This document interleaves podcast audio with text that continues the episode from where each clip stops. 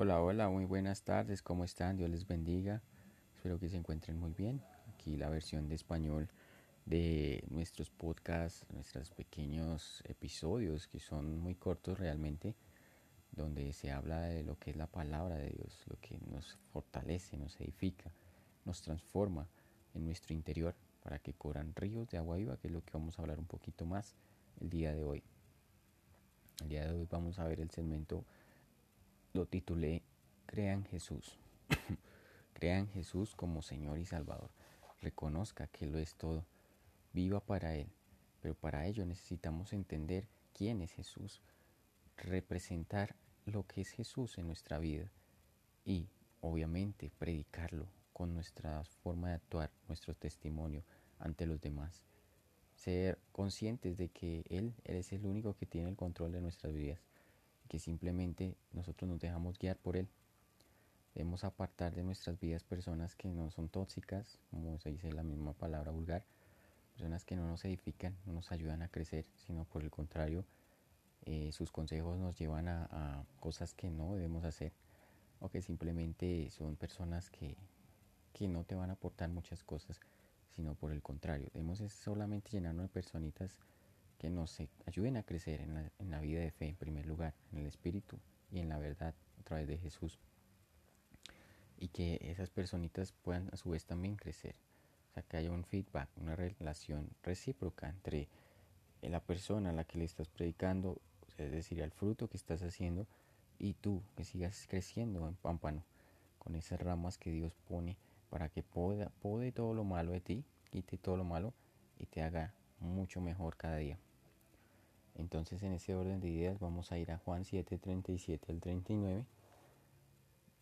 En cualquier versión que tengan está muy bien. Aquí la versión en sí no dice mucho. Aquí lo que importa es el mensaje. Algunas versiones tendrán palabras distintas, pero el mensaje es lo que debe correr en nosotros. Dice acá, ríos de agua viva en el último y gran día de la fiesta. Jesús se puso en pie y alzó la voz diciendo, si alguno tiene sed, venga a mí, que como, el que cree en mí, como dice la escritura, de su interior correrán ríos de agua viva. Esto dijo el Espíritu que habían de recibir los que creyesen en él, pues aún no había venido el Espíritu Santo porque Jesús no había sido un crucificado. Mira qué importante este, estos tres versículos referentes. ¿Qué es ríos de agua viva? ¿Qué son esos ríos? Que en nuestro interior corran ríos de agua viva, es decir, que en nuestro interior corra la palabra. Quiere decir, en sí, nosotros, digamos, viéndolo desde el, el análisis profundo, la palabra representa esa agua viva, que corra como manantial de aguas frescas, como una fuente se mueve, como una fuente funciona, corre esa agua, transcurre esas corrientes de agua viva para que puedan llevar a muchos canales, es decir, a muchas personas, el conocimiento de la verdad, el fruto del Espíritu, conociendo qué son esos frutos o qué es ese fruto, si estamos hablando de uno o de varios. Pero mira, yo te digo hoy, tenemos muchos frutos, tenemos muchos talentos, tenemos muchos galardones. ¿Qué debemos entonces hacer? Llevar a cabo todo ello y poner en manos de Dios todos los planes, todos los designios que surjan desde nuestro interior.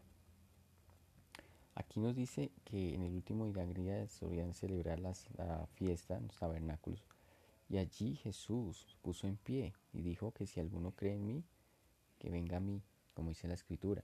Tenemos que tener un conocimiento en primer lugar, conocer quién es Jesús, qué hizo Jesús por nosotros y asimismo entender cómo funciona la vida de fe, en qué debemos inspirarnos, en Él obviamente, pero mirar siempre con la mirada de Jesús. Nuestra vida no tira en torno al mundo, sino gira en torno a Jesús. Por eso necesitamos entender lo que Él es. Y en segundo lugar, tener una fe que sea inquebrantable. ¿Qué es la fe? Pues dice que la fe es la certeza de lo que no se ve y lo que se espera. La certeza de lo que se espera no se ve. No es palpable. Nosotros sabemos que la fe la tenemos que mantener hasta el final sea cual sea la situación que atravieses, sea que estés pasando un momento difícil de salud, quebrantamiento emocional, que estés siendo atacado en la carne, todas las áreas, pone todo eso en manos de Dios, doble rodillas, mire, dobla rodillas, reconózcalo al Señor y no deje que el mal entre en su vida. Una vez entra el pecado, produce muerte, dice la palabra, y estamos dejando que el pecado entre para que nos atormente. Lo digo por, porque a todos nos pasa. Quien esté libre, que pecado que tire la primera piedra, y no hay ninguno solo. Por eso, hemos de ser conscientes de la necesidad que tenemos en Jesús. Ahorita lo hablaba en inglés, ¿sí? tener esa certeza de que Él está orando y de que todo el tiempo estamos corriendo esta carrera, poniendo la mira en Jesús como autor y consumador de la fe. Utilizaba varias expresiones en inglés que eran muy, muy, muy viables para el término y para la enseñanza. Y, y sí, seguimos en la lucha constantemente. Pero Dios es Dios y Él tiene el control. Ahora, el espíritu que representa es ese consejero, ese consolador. Se dice de muchas formas, espíritu de la verdad, consejero, consolador, quien mora en nosotros, los que hemos creído en Él, los que hemos perseverado. Y en Mateo, vamos a mirar un momento Juan 16, por favor me acompañen. Juan capítulo 16, más atrásito, ahí unas paginitas atrás. Capítulo 16, versículo 13. Pero cuando venga el Espíritu de verdad, Él os guiará toda la verdad, porque no hablará por su propia cuenta, sino que le hablará todo lo que oyere y os lo hará saber, todas las cosas que han de venir. Este Espíritu que está hablando, Espíritu inquebrantable, ese Espíritu que llega para morar en ti. Tú que has creído en Dios, que has creído en Jesús, recibe al Espíritu Santo y que ese, esos dones sean usados, que Él te quebrante, que Él te doblegue, que llores si es necesario, que te manifiesten los dones, que se manifieste eh, esa, esa inspiración en el Espíritu Santo, que renazcas en un, nuevo ser, que es el objetivo principal, renacer en una nueva creación, que es que el Espíritu Santo te doblegue y que llegue a ti y more en ti. ¿sí?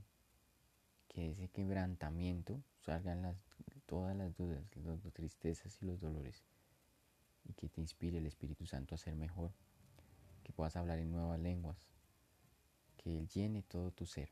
Eso es lo importante. Por eso no dejemos que el enemigo entre. Cuando, cuando más dura sea la prueba, entre más dura, mayor es el que está en mí que el que está en el mundo. Dice que, que resistamos al diablo y él oirá a vosotros es lo que no hacemos. No hemos padecido hasta lo más duro, sino que simplemente estemos dejando que el enemigo entre en nosotros y haga fiestas en nuestro cuerpo. Si te sientes cargado, afligido, con dolores físicos o emocionales, trégaselos a Él.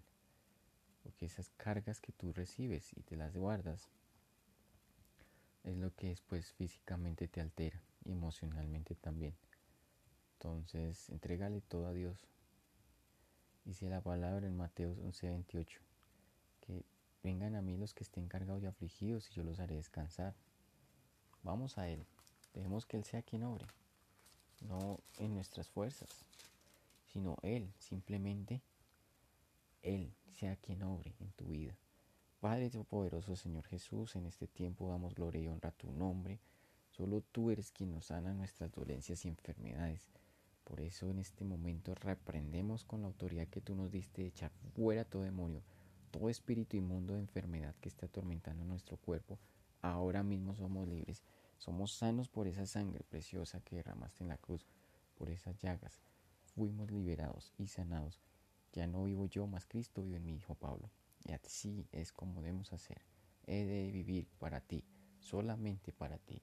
Hoy te damos muchas gracias y ponemos en tus manos lo que ha de venir para el día de hoy, lo que resta del día, tanto en salud física como emocional y en la salud carnal también, todo sea renovado y restaurado en tu nombre. Te damos muchas gracias por esa sangre que derramaste en la cruz para el perdón de los pecados y para la vida eterna, la salvación. Llénanos más, fortalécenos más y guárdanos y úsanos más como, como instrumento, como luz para la vida de otros. Te lo pedimos guiados por el Espíritu Santo, poder de tus ángeles y bajo el nombre poderoso de Jesús. Cerramos con la oración que tú nos enseñaste, en la cual reconocemos que no es por nuestras obras, sino es gracias a esa obra perfecta que has hecho en la cruz que te llamamos. Padre nuestro, estás en el cielo, santificado sea tu nombre, venga a tu reino. Hágase tu voluntad como en el cielo, así también en la tierra. Pan nuestro de cada día no lo hoy. Perdona nuestras deudas, como también nosotros perdonamos a nuestros deudores. No nos dejes caer en tentación, mas líbranos del mal. Tuyo es el reino, poder y la gloria. Por todos los siglos. Amén y amén. Gracias Señor por este tiempo maravilloso. Te damos la gloria y la honra a ti, que solo tú eres digno de recibir. Hermanos, sigan adelante, no desfallezcan. La lucha es constante, pero en Cristo Jesús saldremos más que victoriosos. Un abrazo, Dios les bendiga, cuídense mucho.